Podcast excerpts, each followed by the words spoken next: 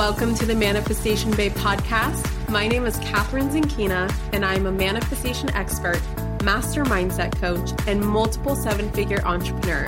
I'm obsessed with helping you achieve everything that you once thought was impossible. If you're looking to massively uplevel your life, your finances, your relationships, your productivity and success, then you have come to the right place.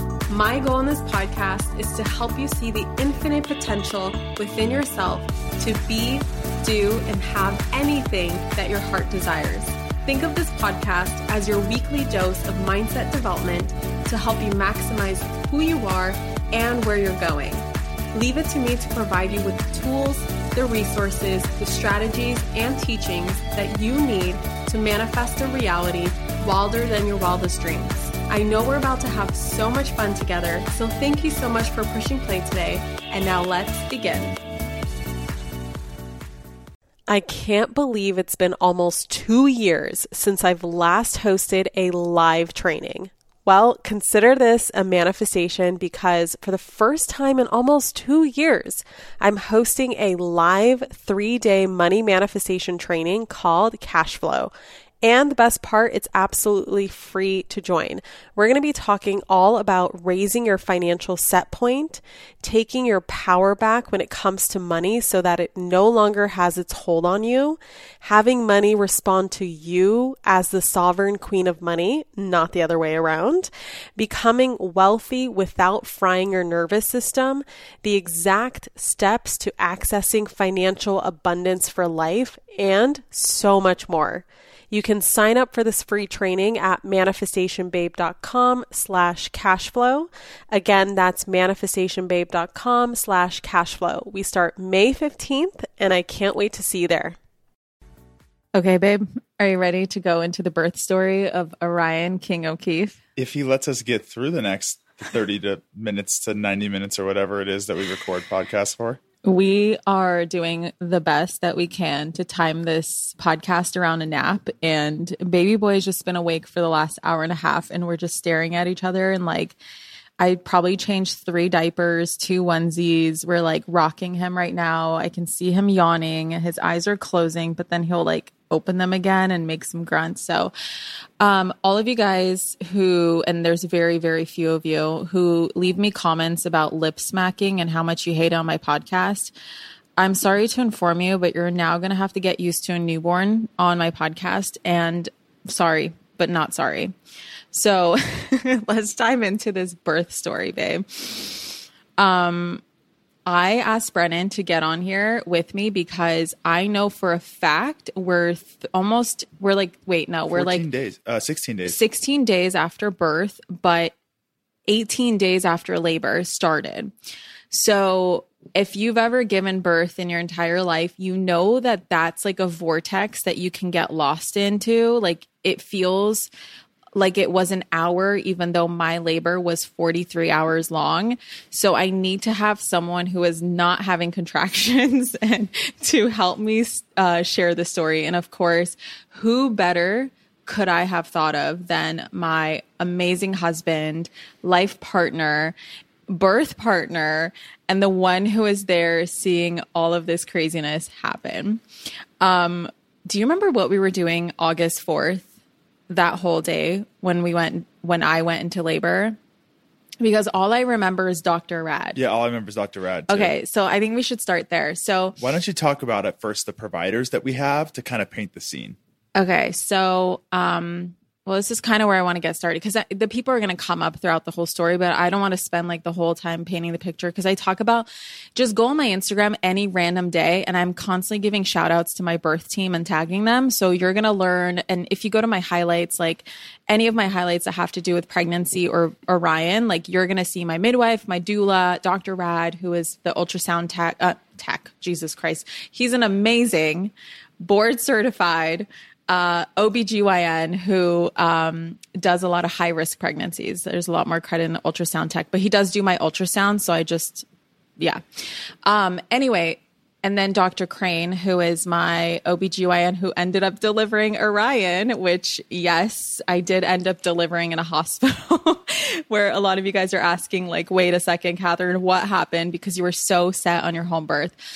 Okay, so August 4th, I was 40 weeks and four days. Um, wait, hold on. That was a Thursday, 40 weeks and three days. And I specifically remember, okay, I remember doing a Q&A like either the day before or this day and someone said something about like how it's dangerous for me to go over 40 weeks or something like that. I just remember like my midwife and doula getting pissed and like being like, "Oh my god, not the due date calculation bullshit." Um anyway, so I was 4 days overdue and I was honestly set on him coming like between August 8th to 11th and almost every single person in my life, the doula, the midwife, everybody were like, I think he's coming like August 10th, August 11th. And I'm like, yeah, when I first got pregnant with him, I got this message that he was going to be 10 days late. So I had no idea, nope, like no it, it, took me by surprise, honestly, that I didn't go that much overdue and I was only three days overdue. So I remember, do you remember uh, like actually even like the weekend before and the week before, I started having like spotting. I started having more consistent, more frequent Braxton Hicks. Do you remember? Like I would have to breathe through a couple of them, but I remember Lori teaching us that a contraction comes with like period cramps, and so I never like thought that I was going into labor. It was just like more frequent Braxton Hicks. Yeah, and you just emptied your bowels into the toilet, like oh my god, and then you were like the diarrhea. Um, what's going on here? Yeah, the diarrhea. So I had signs of labor starting at 39 weeks. We were had, in. We were well, we what we now know is there's different. Uh, shout out the guys out there who listened to the last podcast.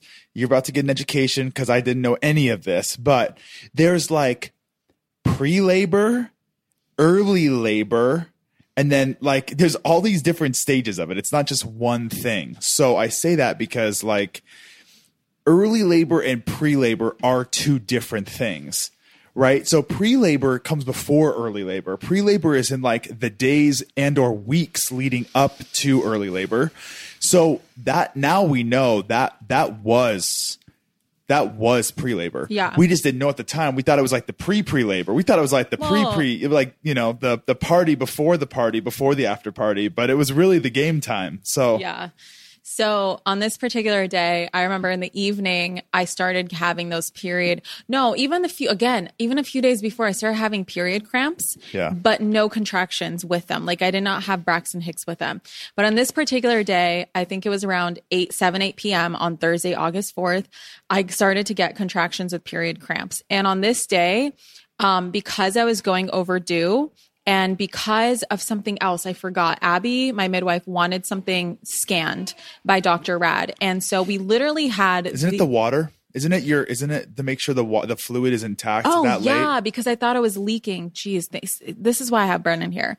I thought it was leaking, and we like swabbed me, and I sent pictures to Abby, and she was like, "Just in case, let's have Dr. Rad check you out because you're GBS positive."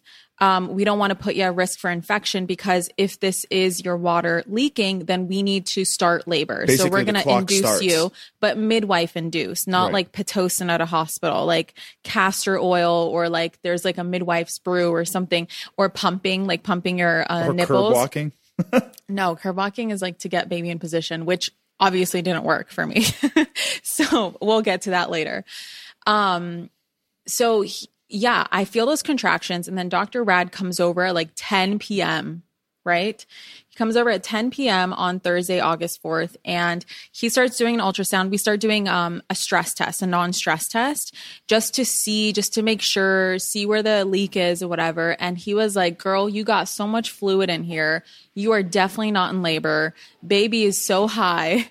And I'm like, "No, I think I'm in labor because I'm starting to feel contractions with period cramps." But okay. And I will say the whole appointment that he was here, I was having no contractions. It like paused, which I then learned that every time you go, like every time a new person walks into the room in the birth space or you go into a new position or something, I don't know if you can hear Orion's hiccups right now, but they're so cute. He may scream soon, just FYI. Yeah, we're just we're just gonna we might pause, we might take a break, we might soothe him on the, oh, who knows, okay? This is just our life now. We're we have a 2 week old, okay? So, um where was I? Dr. Rad. Dr. Rad, yes. He was like, "You're definitely not in labor," and I'm, and, and I'm like, you know what? The contraction stopped. You're you're probably right. Like maybe this was just another pre-labor thing. And we're like, okay. He leaves, and as soon as he walks out the door, boom, contractions with those period cramps, and starting to get no, we started to time them Yeah. because we learned from Lori, like if you feel some consistency, intensity, frequency, just start timing them. But remember, labor is 511, five minutes apart for one minute long for, an a whole hour. hour. That's how you know you're in that labor stage. Like you're in labor for sure. Right. So we started to time them. And I remember they started to get so intense, I had to go into the shower, even then that early stage. Remember, I was in the shower and you were calling Lori. Yeah, I do remember that. And I felt that was a bit later though. I think the like the lead up to that was they were getting more and more intense. And It was like think- 11 p.m., babe. And Yeah, that's true. 11 that was like an hour after dr rad left That's true. and do you remember how lori abby and johanna were at a birth like the day before Yes. and when i started leaking fluid which i thought was my which ended up not being my actual fluid and ended up being to be honest discharge and seminal fluid because we did have sex that the night before and i think that's what induced me into labor so yeah i guess that works if you're overdue right now and you're desperate to get the baby out just do the deed okay because obviously it worked and um and i remember jokingly about to text my birth squad and be like, "Hey guys, I know you just left a birth. Are you in the mood for another?" And then nothing happened that whole day. And so then that night, I'm like, "Oh my god, I feel so bad for them. They barely have slept, and they're about to come to my birth, and I'm a first time mom, and it's for sure going to be longer than you know they're the second time mom, third time mom that they tell me stories about, which are like one to three hour labors. Like right? you have to hold your legs so the baby's gonna fall out Yeah. short. Yeah, and it's very common. And, you know, they're like, get ready, Catherine, for your next birth. It's definitely going to be shorter than 43 hours. And I'm like, thank God. So um, I remember you calling Lori in the shower. And to add to that story, uh, Catherine, uh, first of all, Lori Bregman is uh, our whole team, and we'll Hire talk about her. all of them. like Lori Bregman uh, is an earth angel, as is Abby Vidikin, as is Dr. Crane, as is Dr. Stephen Rad, like as is Johanna, as is everyone that we encountered in this space. As this story continues, you'll realize that what we had expected, uh, what we had planned for, it didn't go according to plan, and it was so beautiful the way that it ended up going. Oh my but, gosh. but but what I really want to get at is Lori Bregman has a beautiful course for partners and uh, for expecting partners. Um, and she is Well, it's mostly for expecting moms, but there is a segment for sorry, excuse me. partners. Yeah. Catherine and I watch everything together. So uh, great opportunity to bond with your wife. She's carrying a baby. She's doing a lot of the hard work, and you think that you're doing hard work because of her emotions, but you are missing out, brother. You have no idea what's going on. So I highly recommend that you take the courses that your wife buys. Your girlfriend, your partner, whoever it is, uh, takes. Um, and I'm taking this this Lori Bregman course, and she tells um, this story, uh, kind of this anecdote, if you will, of like people calling her, telling her that uh, they're in labor and they need her to come, and she says, oh, "Okay, okay, I'll be there soon." And she shows up at their front door. And the woman in labor, I'm, I'm not sure who she is, but the woman in labor is like, Oh, hi, Lori. Good afternoon. How are you? Like, I made cookies. Do you want some tea? How can I help you? And Lori literally is like, I'm going home and turns around and walks away. Because the point is, is that in that early labor and that pre-labor stage, you really want to just hold off as much as you can. You want to rest, you want to recharge, you want to sleep, you want to basically fill your body up with energy for the hard parts. And so when Catherine started to get contractions after Dr. Dr. Rad left, my brain was like, don't call Lori, don't call Lori, don't call Lori, don't call Lori. This is this is either I know. I was so afraid to bother them. yeah, exactly. this was pre-labor or, early labor, and I was convinced that it was super early. But Catherine was feeling it, It- Oh, and was was feeling it. feeling it I was hard. groaning already in the shower. And it wasn't like all these YouTube videos that we've seen where someone is like on their bouncy ball, kind of like, uh, for like an hour. There was none of that. It was like straight to like, ow, this really freaking hurts. Uh, help. And then the next level was just like put me in hot water. So it was a quick escalation. And then when I called Lori, Yeah, you were talking to Lori. I was in the shower. I think I already grabbed my combs at this point. You did. I gave them to you, yes. So get combs. Combs, everyone's like, what are combs? Combs are literally what you brush your hair with, those kind of combs. And you hold them um, in such a way where you're, when you- you're getting contractions, you're squeezing your hands and you're applying the the bristle part. I, I don't know how, how to call it, bristles, right? yeah, I guess teeth. Okay. Teeth. There we go. The teeth of the comb. You are applying pressure to your palms in such a way where it is supposed to take, supposed to trick your brain into directing, um, like, like to confuse your, well, I can't even talk, man. This is like postpartum right now. It's I'm like realizing, biting onto a towel. yeah, I'm like realizing that my brain is like totally not working the same as I'm recording this podcast. I'm like, wait, I haven't had to like talk to anybody and make sense in two weeks. And now I'm realizing that I'm not making sense. So bear with me. Anyway, I have my combs and the hot water is already helping. And I'm like, wow. And now I see why people say that water is second to an epidural. Like getting into a bath or a shower, do it. Okay. Do it, whether you're laboring at home to go to hospital later or you're having a home birth. Get in the water. Unfortunately, because I was GBS positive and because they thought my water broke, I was not allowed to go into a bathtub. And I so wish I was like I was just dreaming about my bathtub. But honestly, I think the shower was more comfortable because when I was having those intense contractions, our bathtub is way too small and way too hard. Like, remember how I'd have to flip? It was crazy.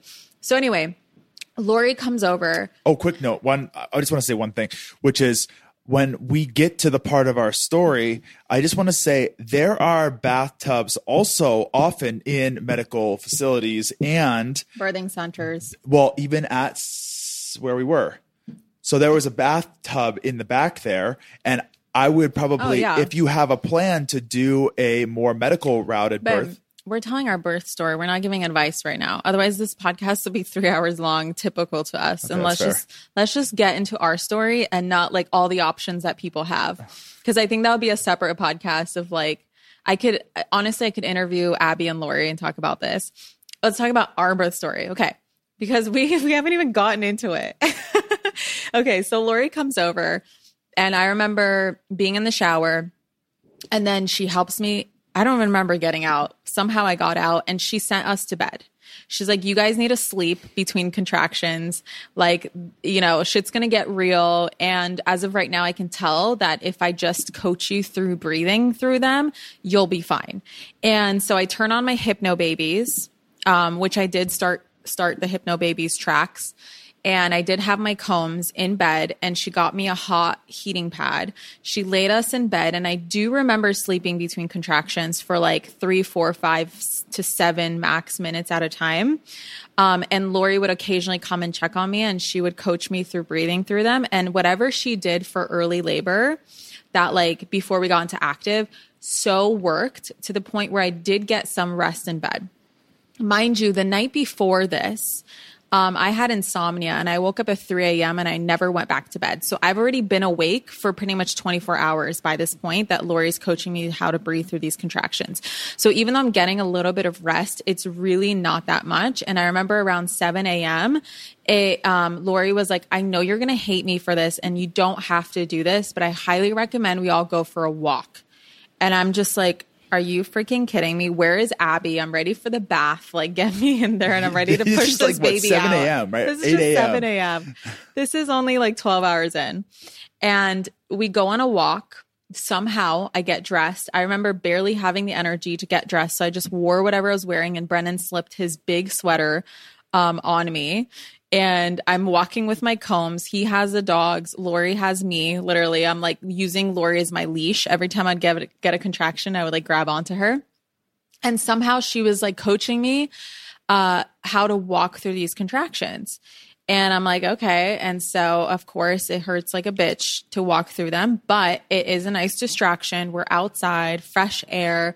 I think we walk for like an hour. We maybe walk like two or three blocks, but it takes us a whole hour because I'm walking so slow. Yeah. And I will tell you, my eyes were like down the entire time. Like I just, I never looked up. I remember always being very internal, eyes closed, eyes down, just in my own world, just navigating this. And I think in the beginning, I was a little more talkative, but I just remember being really quiet throughout the whole labor. Extremely.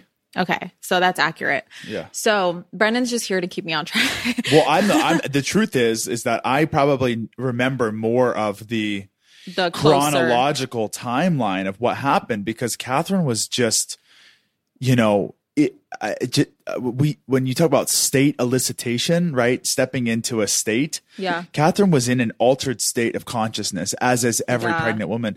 And it was for so long when you add altered state of consciousness plus sleep deprivation and energy drain. I would say in the beginning stages, you probably remember a lot more, but as things progressed, your Yeah. concept of time probably is really warped. Oh, and I think we're so going to uncover that as we get yeah, into yeah, this. yeah, yeah.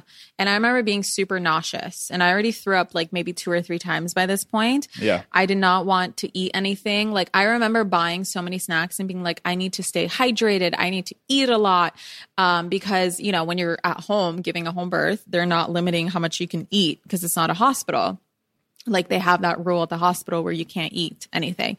And so Lori keeps bringing me like watermelon snacks, this, that, whatever. And I'm just so nauseous. It feels like the first trimester again.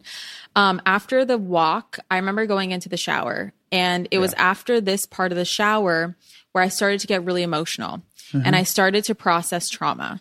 And I remember starting to process a lot of my mom's birth because what I was thinking about was how surrounded I was by love. And it was just Lori and Brennan together.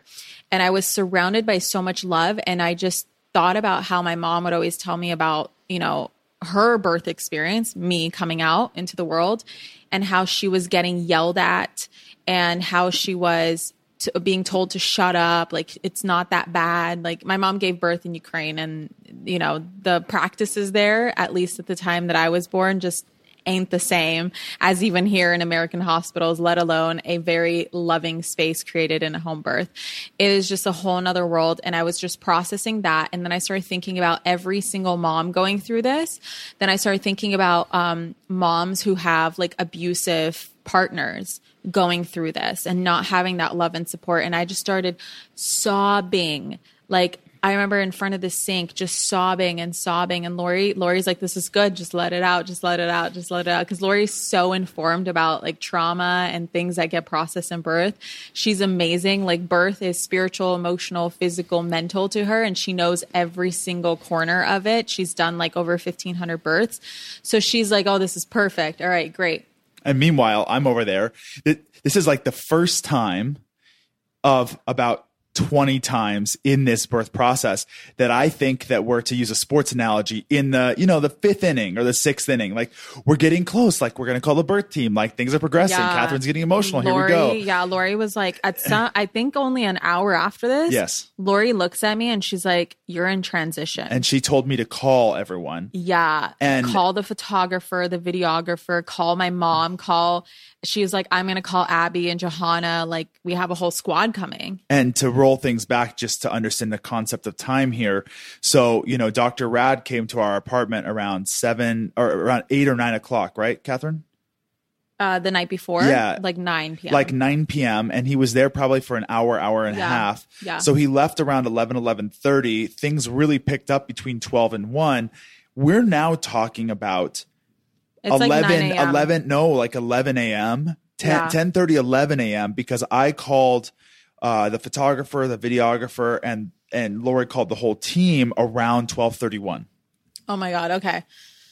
Meanwhile, I'm still in the shower. And can I just shout out our shower in this building? Like we have a lot of complaints lately about our building. It's just it's just a sign that we need to get the hell out of here. But one thing I will say is that the water never went cold and I spent a total of 10 hours of my labor in that shower, maybe even more. Maybe even 12. i am not energetically available for myself or my wife for anyone to leave a comment or a rude post about how much water we wasted in this climate environment I was thinking that I just want to say, I know not everyone has access to clean or hot water, and I understand that. But in this instance, that 10 hours of straight water flow saved your butt. Yeah. And if you didn't have it, I don't even know what it would have looked like. Yeah. And I will say this is now active labor. Like my contractions are coming every two minutes to three minutes. They're intense. I'm sometimes screaming through some of them. And unfortunately, hypno babies, as you guys have been um, seeing me talk a lot about, doing hypno babies, doing hypnotherapy. I think I'm going to do something different next time and work with a hypnotherapist one on one because when I work with a hypnotherapist one on one, I seem to get better results um, versus a recording that I've been listening to because I think it's just more custom and tailor made. Um, and I might even bring the hypno hypnotist or hypnotherapist to the birth itself to help me through that. Like now I'm like I'm like creating my birth team for baby number 2 because in active labor it just wasn't working for me. No. In early labor it was, in active it just it was not working for me and you would keep telling me the cues and keep imagining and it would aggravate me. Yeah, she when got you, pissed. I would get pissed when you would remind me about Yeah. hypno babies. yeah. So anyway, Can I talk about the partners for a second? Because it's a delicate balance too. Yeah. So your partners go. Oh yeah, I was telling you to shut up during contractions. I was like, you can talk in between, but shut yeah, up during yeah, them. Yeah. So like, like you got to have thick skin. Like, just listen. Like your your emotion, your emotions are important. Your perspective is valuable. You are a human. You are allowed to feel things. You are allowed to not like the way that your wife talks to you, and you better shut the hell up when your wife is pushing out a baby because that shit is not on the same scale uh, physically as the emotional scale of being told what to say or what not to say. So like I didn't take it personally. And Catherine and I have a really unique relationship. Like, you know, sometimes we joke a lot. We're sarcastic, we banter, we're fun. Like we love life together. We love loving each other. And some people get triggered by that sometimes. They, you know, the people have left They comments DM like us saying Yeah. that Brennan is an abusive husband, and I'm just not realizing it yet. Exactly. Yeah. Just like, just crazy honey, I know what an abusive husband Yeah. looks like. I grew up with one. Yeah, just just just just shit like that. But my point is is that despite that, in this moment, I knew that I needed to just let her say what she needed to say, let her direct, let her dictate, let her tell me what she needed and what she didn't need. And so and that that's actually a theme that's going to come up later on in this story as well. But you know, for me it was just simply being aware that like I could tell the hypno babies wasn't cutting the pain out. I could tell, and I kept trying to help you get there. And I think you honored me. I know you honored me because I know that you knew I was trying to do, to help you and do the best that I can. I think I, in the end, I did extremely great job of mm-hmm. helping you. Yeah. But it wasn't the vehicle. Yeah. Theme alert. Theme alert. It was not the vehicle to get us there that we expected. It was a different Yeah. vehicle. It wasn't the hypno babies. It was other things. Do you agree with that? Yeah, I will say I'm so grateful. My the way my intuition works actually is in times of deep distress, I have images that flash in my head. And I was having an image flash in my in my head of a specific hypnotherapist that um, Abby was telling us about Nina, who works as a doula but also does hypnobirthing. And literally in my head, I just kept seeing her, and I was like, I need to hire her next time. It's a little too late for that, but um, it's very interesting because this will also play in um, towards the end of the birth, where I have more images flash, where I just couldn't ignore them anymore. So, okay, what time? Okay, no, no, no, We're about No, no, noon. We're no, about no, no. noon. Okay, so I remember this. Um, the photographer and videographer show up, I think like 30 minutes apart or whatever. And the photographer comes in, and I just remember like just seeing someone I've never seen before because I've never seen the photographer before. I just hired her because she works a lot with Abby and Lori, and I love her pictures.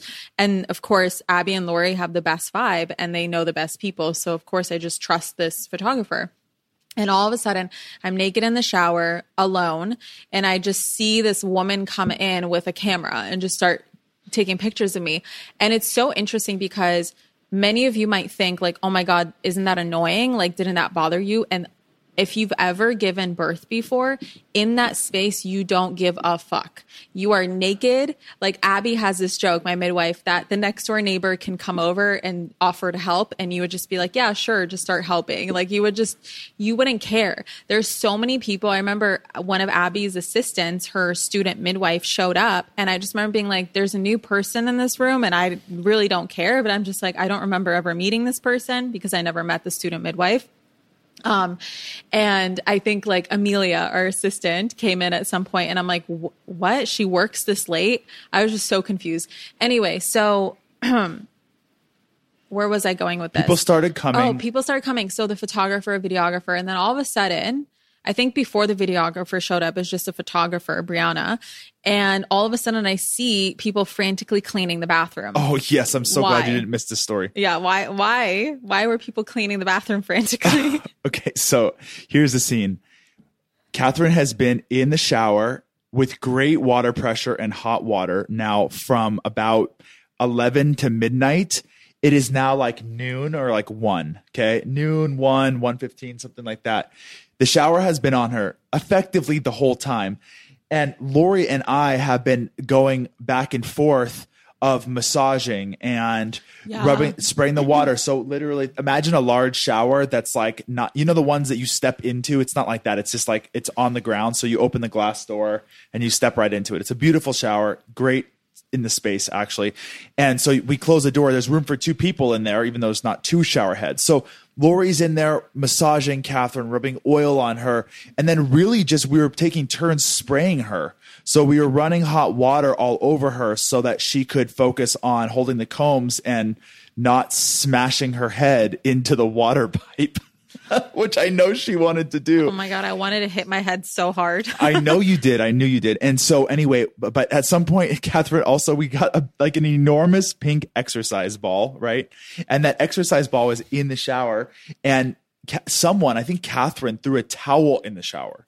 Oh, because I The wanted ball was to. rolling. No, no, no. No, The ball was fine. Um, but it was when I wanted to be on my knees Ah. and hover over it, like lay like lay on it, but do the roll my things. um no, just like be in a different position. Uh-huh. I needed something to cushion me. And so I took a towel and I was like, this is perfect. But then what ended up happening is I clogged the drain. No, she just covered it. She didn't clog it. She just covered the actual drain.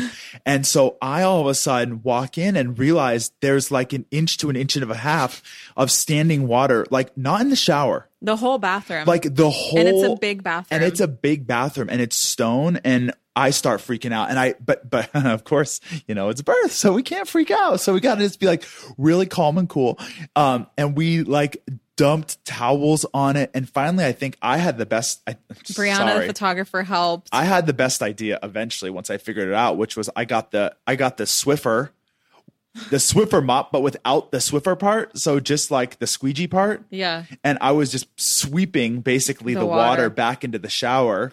And Um, I'm just watching this in between contractions. Just like, I'm like, Catherine, it doesn't matter. Like, the rug is ruined. It's okay. It's pissed on by the dog so many times. And like, I was just having these thoughts. And I was like, no, no, just stay in the zone. Just stay in the zone. And then I would just like, the contractions would distract me. Long story short, the bathroom got clean. There's just no rug anymore. It was in the bathtub. And I remember everything from the floor because I have like storage baskets got taken out.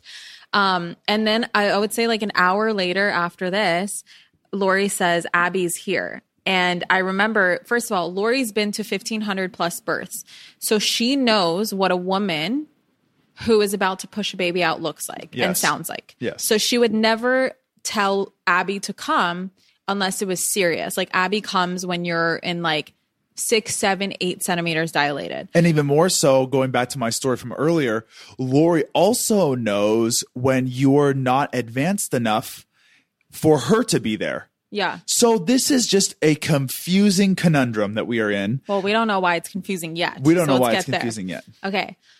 So Abby comes in, she checks on me, she starts doing the fetal monitoring in the shower. Again, I'm still in the shower. I want to say 90% of my birth footage when we put the video out is going to be me in a shower.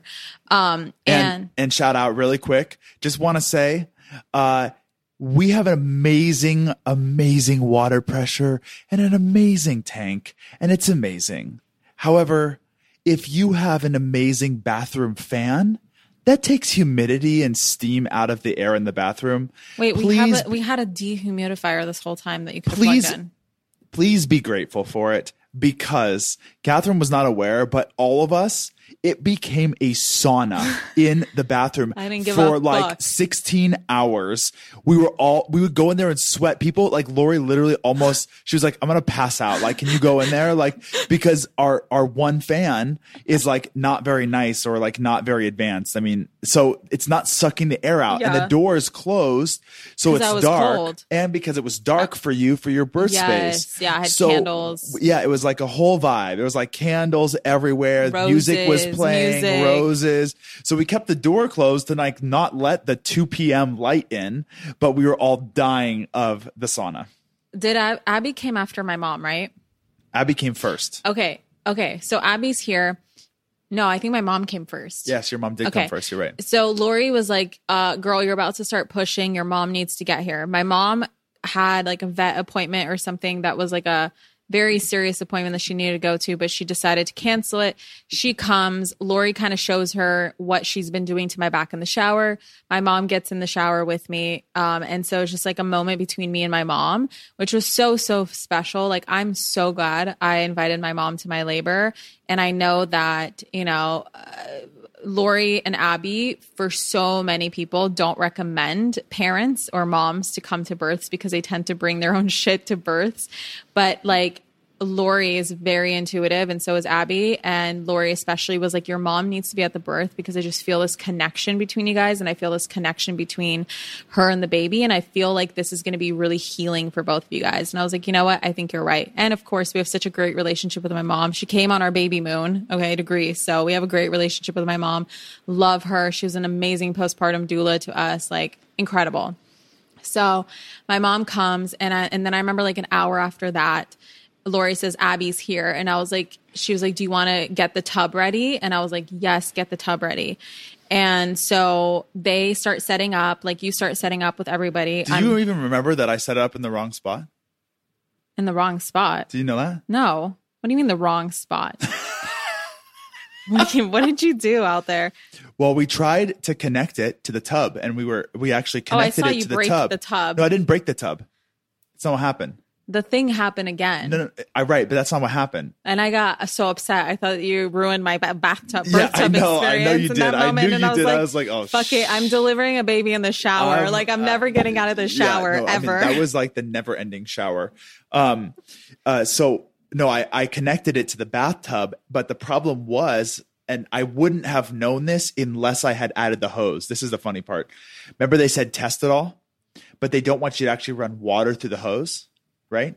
yeah. So like I connected it to the bathtub and the water works, but the hose was kinked because the length of the thing and the hose hit Oh, the I bathtub. Mm-hmm. edge, so it was kinked. But we ended up just taking it off and then taking it to the the, The other shower. podcast MB headquarters uh, bathroom and just connecting it to the shower, and then it was perfect. Yeah, because when you said no, the bath is ready, I'm like, oh my god, I thought like my birth tub was ruined because I saw you kind of being like, oh, this isn't working from the corner of my eye, and I'm like, great. So I come out. I have a whole squad in the room. Hold on, how many people are there at this point? There's eight total with you, me. me, Yeah. Lori, Abby, uh, Johanna. Abby's assistant, Johanna. No, no, Abby's assistant wasn't there yet. She yeah, came she was. later. They came all together. Oh, what the hell? I never Yeah, saw see, her until is- like exercises from hell part. No, they were there. They Okay. all arrived together. Okay, Okay, okay. let me take this part. Catherine Brennan, Lori, Elena, Catherine's mom, um, Bree and Brianna, Abby, Johanna, and I can't remember her name, but the the the be- lovely girl that was um, Emily. lovely woman, Emily. That's right, Emily. Yeah. Okay, so there's nine people, and maybe Amelia too. I'm not sure. I'm not sure. No, Amelia's there at not yet. point. Okay, there's nine. There's Two nine dogs. it's like 2:30 p.m. 2:30 p.m. No, to, later. Okay, 3:30 p.m.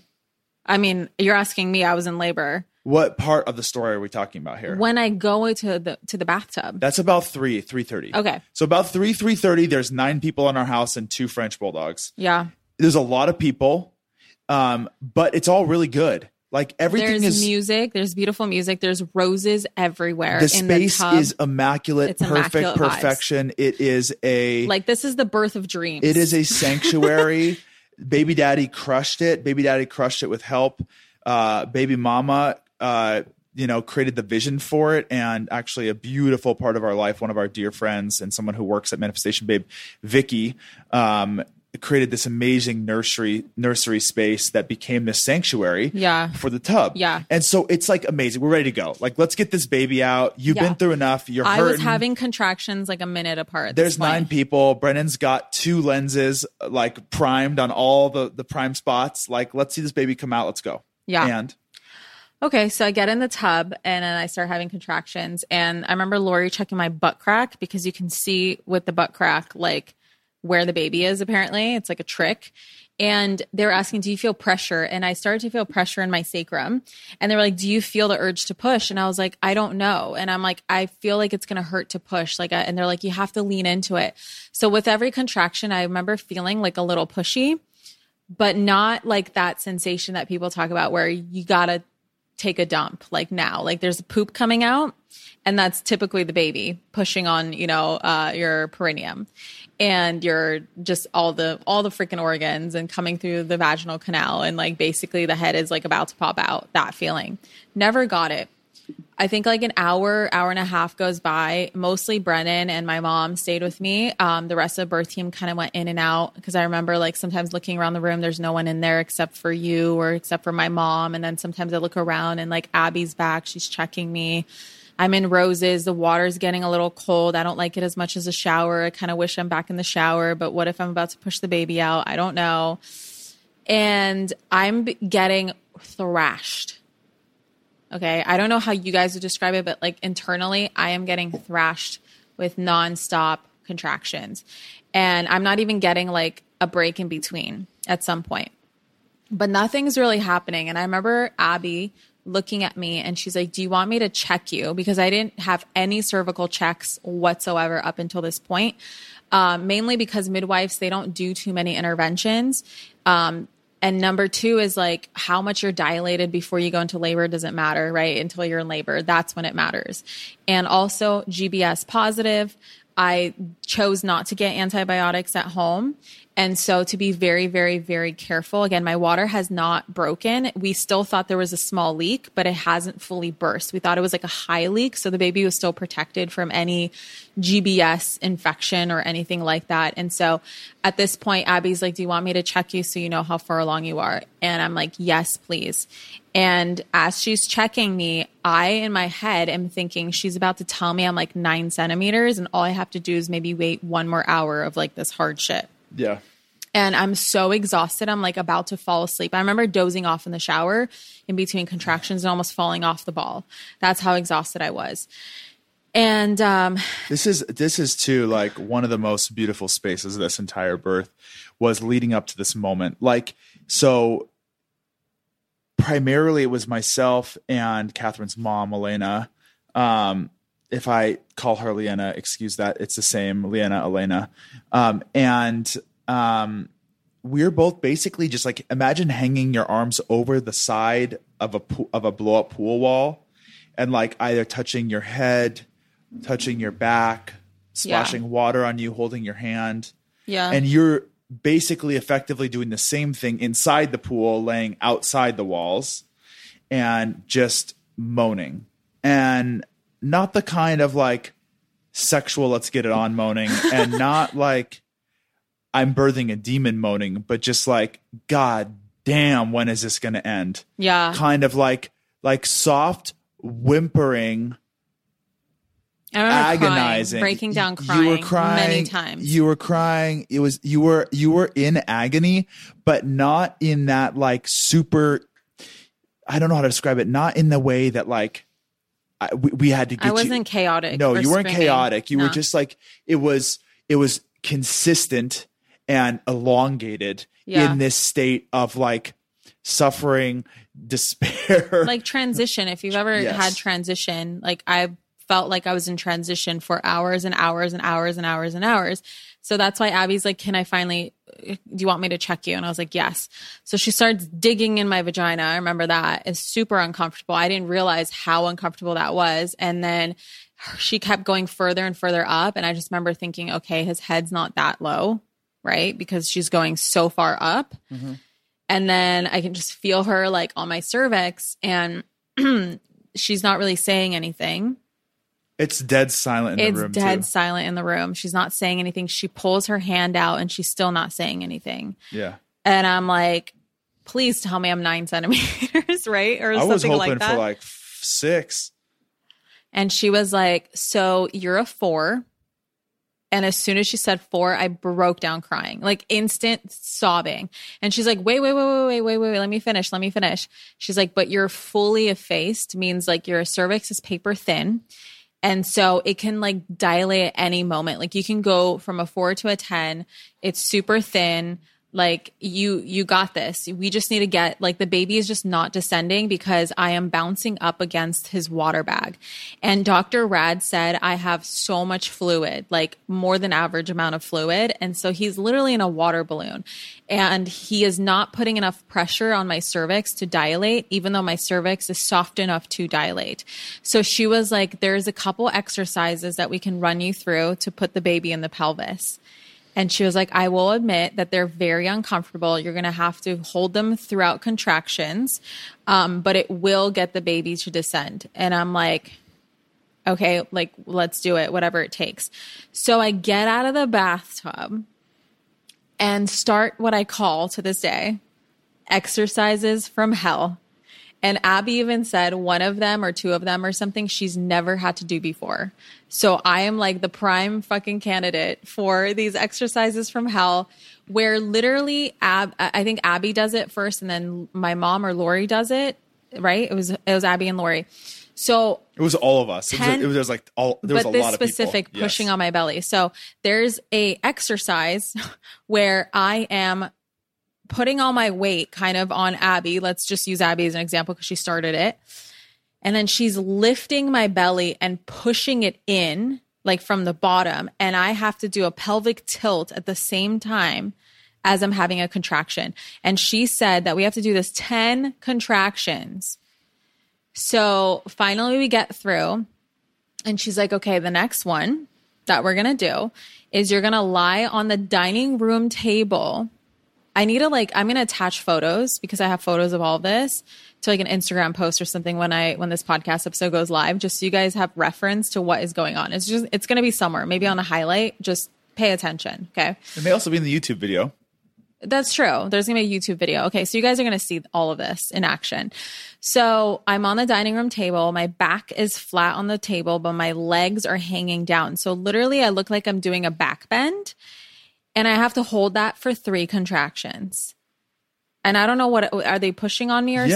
something. Are you? Oh my god! I had my eyes closed, like I was in agony. oh my god. Okay, so this one was the worst. My And- mom said this traumatized her. This so part. the, and and you know the irony is is I wonder as much as there was a videographer here uh and I was videoing as well um I wonder if there's no footage of this simply because it was so. so traumatic for all of us.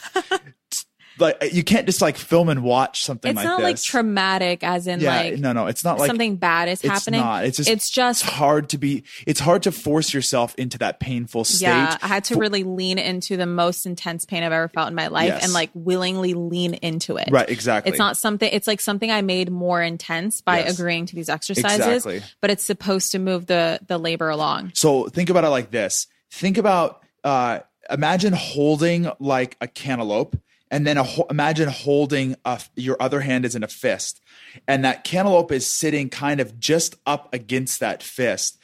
What they were trying to do was effe- effectively press the cantaloupe just over the top of the knuckles of your fist to basically kind of f- slide down that gradient, begin Yeah. that next, like, like basically pop over the ledge and then And in. get him into the pelvis, And so yeah. what she they were laying her over the table and then actually pushing the bo- the baby's Oh position God. to try to get him over that lip, which you probably didn't even realize because you were in so much pain. No, but the I was just focusing on my back not breaking. they were bending you to push the head forward to to like you know that like that feeling when your when your joints crack or like Yeah. something slips Yeah. it's like or like an earthquake on Yeah. a fault line they were trying to get the baby's head to How basically fault water line over How did my water not break through all this? because you This have so much collagen in your we need a sponsorship from whatever collagen provider that is but that's a different story Wait, I didn't tell you what Abby because I want to insert this right now. Abby, on our post first postpartum visit, she said, "Do you want to know the truth about when I checked your cervix?" Oh, this, this, And I was like, What do you mean the truth? And she was like, When I checked you, I had to put on the biggest poker face because, Catherine, you are a one centimeter. And the reason why I said four is because I could open you to a four, but baby only dilated you naturally to a one. And I was like, My effing G. Okay. So, all right, we're done with this exercise from hell, three contractions. Now we go to my bedroom and we do two more variations of exercises from hell. They're a little bit less I think you have this out of order in your brain No, no, I don't. This I remember for sure. because you did something in bed before you came out here. No, no we did the standing. Yes. It- we were in the bedroom, but doing the standing. The oh, and then pelvic Lori took you back to the bedroom. Yeah, Got Lori it. took me in the bedroom and she showed me the last two exercises that I had to process through like between three to six contractions. And my mom was there with me. It was just like me and my mom alone in the dark. And all I wanted to do was go back in the shower. And so when I was done with these exercises, Abby came back and checked me. And remember, she said I was a four, right? So I don't know what I actually was at this point. After this hour from hell, even more, probably two hours from hell, I only dilated one extra centimeter. And at that point, I was like, FML, I'm going to the shower. Like, that's it. And so I was like, guys, can I go to the, and I remember um, this cervical check made me like bleed a ton in the bed. And I just felt really uncomfortable and, and sore and it increased my contractions. So I went back to the shower and I'm in the shower and I want to say this is like 9 p.m. at night. I wanted to give some context because I think you got in the bath, the bathtub around five. So the the weird thing is that the time warps in your brain, but Yeah. the, but the whole team got there around one.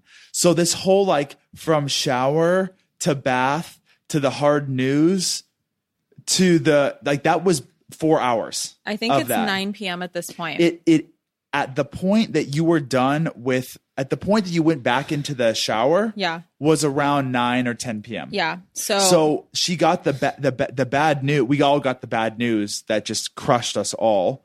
Um, around 5 or 6 p.m. yeah, that he was not moving down. And then we kind of, I would say, just did these tactical maneuvers. You know, it's funny. I, as a guy, I used to love to watch the Discovery Channel. My parents didn't like have like, uh, I don't know what you call it, like cable TV. Uh, so I just had like all the public channels or whatever.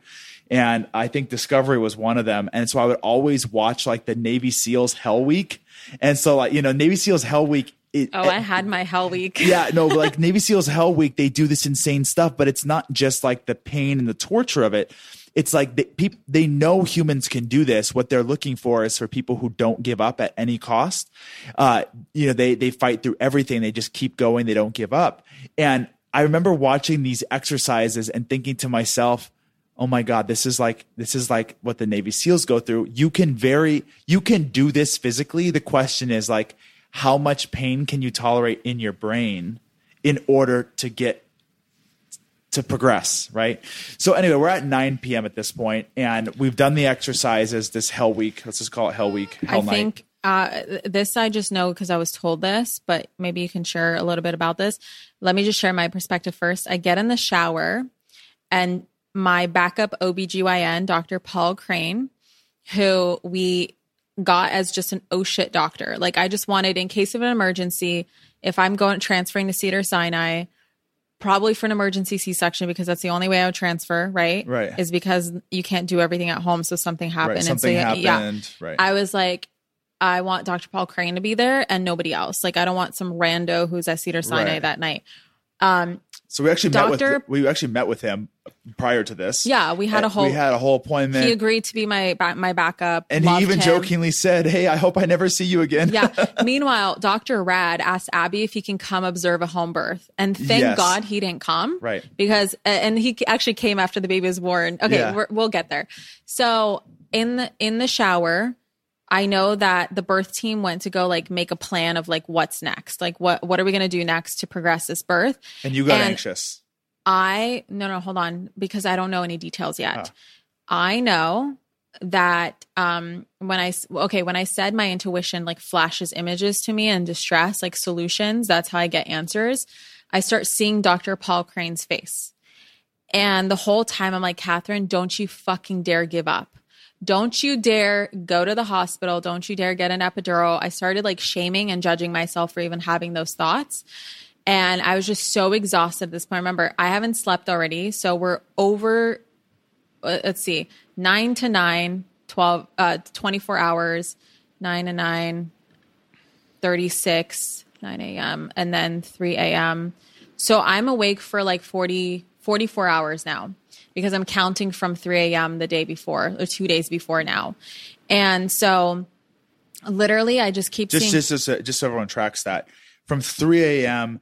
the- Wednesday. the, morning before the the on Wednesday morning, that no, whole sorry, day. Thursday, like like 3 a.m. Thursday, right? And then I didn't sleep that whole night, and now we're on the next night.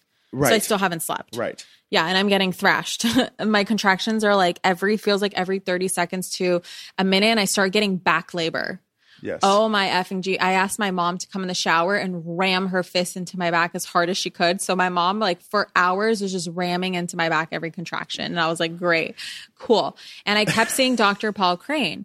And I'm like, no, don't give up. And I remember you came in the shower and you were just like, Catherine, you can do this. I know it feels like you want to give up. Don't give up, blah, blah, blah. You're like trying to encourage me. And I remember getting really aggravated because I just, all I wanted to do was just go to the hospital at this point. Yeah. And I was like, oh my God, what are people going to think? I already was processing like, oh my God, people on social media, what are they going to say? I was such a big proponent of home births, blah, blah, blah, blah, blah. Like, what the fuck? Catherine, don't have those thoughts. Those are bad thoughts to have.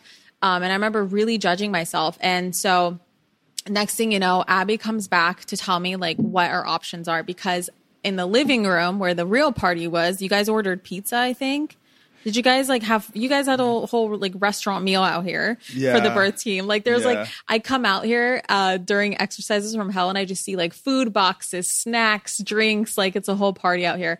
So apparently Abby was like calling her aunt um who trained her to be a midwife. She was inspired to be a midwife from her aunt. They were on the phone with Dr. Paul Crane. They were on the phone with like all the doctors, every expert that they know, everyone who could give any sort of advice of like what to do because water bag was so strong. It was preventing baby from from uh, from um, dropping and from dilating me. So I just was not progressing, and I was literally in pain, like I was in transition, about to push, but I was so far from pushing. You guys, it was ridiculous. So it's like a it's like a it's like a um an exponential or a logarithmic scale. So it's not like linear. It's not like if you're at one centimeter then from zero to one centimeter is the same from one to two centimeters is the same from from three to four Yeah, centimeters is the same it's more like zero to four is much more similar five to six and a half is similar and then seven eight nine plus is a whole different universe and it can change. Like you can go from one to ten in an hour. Like it's Exactly. just you just never know. But this is like we're speaking very generally here from just what I've heard from other people in labor. So um Abby comes in and she's like, We have three options. And I think you're in the shower with me. And she was like, We can just let things progress as is and let the let the water uh pop on its own, break on its own at some point. Who the fuck knows when that's going to be because it hasn't broken yet and it's been 30 hours, you know, but let's just keep going. No, it's been like 24, 25 hours now. Whatever, let's just keep going. Um, and she was like, we can also break the water at home, but in order for us to do that, to avoid cord prolapse, which is a very dangerous thing where the cord comes out before the baby's head and the baby can pinch the cord. So it can get pinched, be, pinched between the cervix and the baby's head and cut off all um, oxygen to the baby. And you can lose the baby really fast that way. So that's why they don't do that typically in home births they want the water to break naturally on its own because if you break it then you are risking um, many different things one of them being cord prolapse and i always knew like from the beginning i asked abby at our very first appointment i'm like i'm terrified of cord prolapse and she's like okay don't worry here's how we would do it blah blah blah blah and she was also telling me, she was like, you know what? Like, I asked Dr. Rad because he did, thank God we had an ultrasound that recently. In the ultrasound, that he did not see the cord below the baby's head. So the, the the likelihood of it happening is very low, but you never know. She was like, it is a big intervention. I will admit it. Like we have to be extremely careful. It's going to be about a 30 minute process and you have to handle all the contractions in bed. Like you have to lay flat on your back, which is the fucking worst for me. Like the only way I could handle contractions was on my hands and knees In or standing or sitting in the shower. Yeah, only mostly in the shower. And she was like, we would have to like keep our hands up your vagina and like literally direct the baby's head very slowly. Like we would not use a hook. We would just do a puncture and let it slowly leak out over 30 minutes and just direct baby's head to come down to the cervix and then hoping that he would start dilating you. and it's just gently guiding. So it's not even your hand. It's like they have their hand up there, but it's really they're just guiding his head with with with their fingers. Because as the as the fluid leaks slowly rather than pops, the fluid is draining out, and that is pulling him closer into the cervix. And they're guiding it just to make sure that there's no cord there. Right? Does that make sense? Yeah. And then and then, but then here's the kicker: not only are you going to get contractions in bed, for 30 minutes that you like hell in bed for 30 minutes navy seal hell week part two but there's another piece catherine too which they said when they when they when the baby has been high and they they break the water the contractions become Oh massively yeah, she was like, "It's going to be much stronger," and I'm like, "Are you effing kidding me?" and that's because when the baby's head hits imagine like it you landing on a landing pad right like as it nestles into the cervix it basically just triggers the whole system to be like baby's head baby's Yeah. head time to eject Yeah. and so it surges the the natural oxytocin Yeah. which is what is going to push the baby forward yeah. out And then the third option, she was like, um, I forgot what the third option was. Anyway, there's three options. I didn't like any of them. I was like, I'm exhausted. Number two, I don't want to risk cord prolapse at home. I'd rather risk it at the hospital. Like, let's go break my water at the hospital. And number three, I forgot what the third option was, but I remember um, Abby went back. Brennan was in the shower with me, and I looked at Brennan and I was like, I want to go see Dr. Crane. And he was like, Are you sure about that? And I was like, Yes, Brennan, I'm positive. Like, I remember just being very aggressive because I suppressed that desire now for three hours. And so I was like, I am ready to go see Dr. Crane. I want to sleep, like, get me an epidural, put me to bed, and it'll help me dilate because as of right now, I'm so tense. I'm so exhausted. I literally can't do this anymore. Like, I'm just, I, I can't. And Brennan's like, no, you can, you can. Remember, you're most likely to give up right before things are about to happen. And what's what I'm so grateful for is like listening to this intuition, even though it was so against everything I wanted. It was so against my birth plan. You know, I believe that babies choose their birthdays and times. And the fact that Orion didn't show up for another 12 hours after this meant that I would literally be at home no matter what we chose to do for another 12 hours. more than more than More nine- than- like 10 10 p.m to 10 a.m plus like it's like it's like no, because this was around midnight now because we left for the hospital 1 a.m. sure 14 hours and he was born at 2.45 the next day. So 13 and a half hours i would have still been in this. So i am so glad everything worked out so beautifully. Um, but of course i felt like everyone's going to judge me. You know i have this whole squad at home and all of a sudden i'm switching the birth plan. The photographer videographer can't follow me. Abby can't come to the hospital. Lori thank god can but um, anyway, I just made my decision. I was like, I don't care. You know, I will, I will spare Make the judgment. decision in your head Yeah, I'll spare the judgment. I'll spare the shame. I remember you telling the birth team what I wanted, and then Abby came in and she's like, Catherine, No, no, hold on, hold on, hold on, girl. You're jumping all sorts of stuff because you. This is so. What happened at this point is I had to fight you in terms of I was poking you to see if you were serious. So the way I described it was: Is this a pain mask? Mm-hmm. Or is this the real thing? And the craziest part is my intuition was actually screaming to me when you said that the first time. The weirdest thing happened, and I talked myself out of it. I, I knew 99% that you were serious but 1% I wasn't sure if you had just reached your pain threshold and it was a pain mask. And what I mean by that, guys, is that when you approach transition in the end, you put like pain will make you Everyone do different asks things. for an epidural everyone, everyone gives up. Everyone wants to give up. Everyone wants to just like you know I, that you hear the phrase "I can't do it. I can't do it anymore. I can't And then do the it baby comes anymore." out. And then the baby comes out. And so for me, I was I was a warrior. I was I was prepared to fight for the birth plan uh, no matter what. And I felt in that moment it was my job to convince her that she could do it and that she was capable and that we were almost there. It was almost going to happen.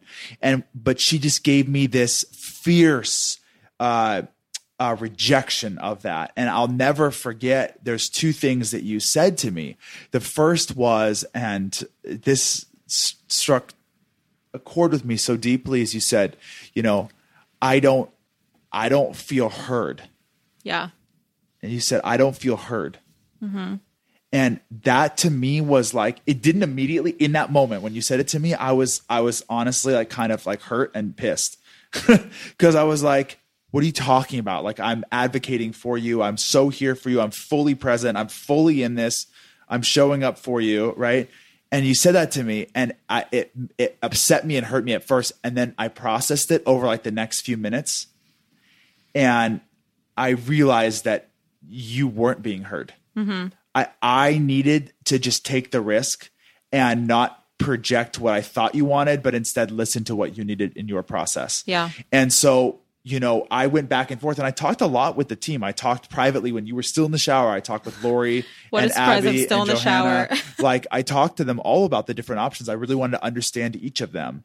And at the end of the day, I came back actually to convince you that we should break the water and do the intervention at home with Abby because it was an intervention, but it was more the way you wanted it. And that was when you were just like, Brennan, get me to the hospital. Like, I, I I see Dr. Crane. I need you to show up for me. I need you to hear me, right? And and I don't know when you said this. I'm I'm not sure if this was later or now. I can't remember. But one of the hardest things in this whole process for me, and who cares, you know, who the hell am I to talk about what was hard in this process? But was that when you said to me that you were worried about being judged by me mm-hmm. was so hard for me because I don't, I mean, I love all you guys listening, you know, all the people who are part of our world, part of our community, part of our mission, you know, care about Manifestation Babe, care about Catherine and I. Like, we are so grateful to you for everything that you provided uh, in our life and the co creation that we are on together. And, I truly don't give a shit about your opinions about how we have birth because this is our decision and our choice. And the outpouring of love and support at all, you know, no matter what has been so incredible. The, the like the birth shame or mom shame comments have been like a millionth of a percent of what I expected. Yeah. But I just, I say that People are just because this was, happened. this was our decision. Um, and, and so for her to feel shame about that, I didn't care. I would have talked her off that. But for her to feel shame by me, like for her to feel Because you kept like, encouraging me the whole time. I, I Like, just know, keep going. It's okay. I know, and it was so it broke my heart. But that that really set the stage. I went through an identity shift in that moment. I don't know if you saw the transformation. I had to get to a place Yeah. where I was ready to go full hospital dad mode, which, by the way, completely unprepared for. if you're Uh, gonna have I a prepared us. if you're gonna, I wasn't still. I still was missing things for myself. Yeah, but that's your own fault yeah. because two weeks prior I asked you to pack a hospital bag. in my identity, hospital bag or not, we were not going to the hospital. And I would encourage anyone to think about all eventualities. So anyway, Yeah, just you never know. we're at this point. Finally, Catherine says, You know, I don't feel heard. I feel like you'll judge me. And finally, I just had to to just evolve. And I went and told the team, I said, listen, she wants to go the epidural route, epidural route. I, you know, she wants to go see Dr. Crane. Um, and I'm going to support her on this. I know this isn't what her plan was, but I also know my wife. I know, you know, I don't know what she's going through, but I can tell it's real. And she wouldn't be acting this way if it wasn't 100% what she wanted. So we're going to go that route. What do we need to do to make that happen? And everyone went into action. So, yeah, Lori called her BFF, Dr. Crane. yeah. Lori like runs Cedar Sinai. It's hilarious. We'll get to that in a second. Okay, so we just had to pause this episode because the baby woke up. So instead of just trying to finish this all in one day, Brennan and I decided that we're going to leave you off with part two. So look at this as part one of the birth story. And make sure you tune in to part two of the birth story coming up in the next podcast episode. If you guys love this episode so far, have any thoughts to share, um, want to share this with anybody else that is interested in listening, of course, we always appreciate you sharing this episode, leaving a review, and of course, tagging me in your Instagram stories. It's my favorite thing in the world to see your guys' feedback, to see what you guys took away from the episodes. And I'm super excited to put my birth story out there. So this is part one of Orion King O'Keefe. And tune in to the next episode for part two of Orion King O'Keefe, where we get to the hospital. And trust me, it's not over. There's still so much that happens, so much to share. It is so good. So until next time, I love you guys so much and have a beautiful day. Thank you so much for tuning into today's episode. If you absolutely loved what you heard today, be sure to share it with me by leaving a review on iTunes so that I can keep the good stuff coming your way. If you aren't already following me on social media, come soak up the extra inspiration on Instagram by following at Manifestation Babe or visiting my website at manifestationbabe.com. I love and adore you so much and can't wait to connect with you in the next episode. In the meantime, go out there and manifest some magic.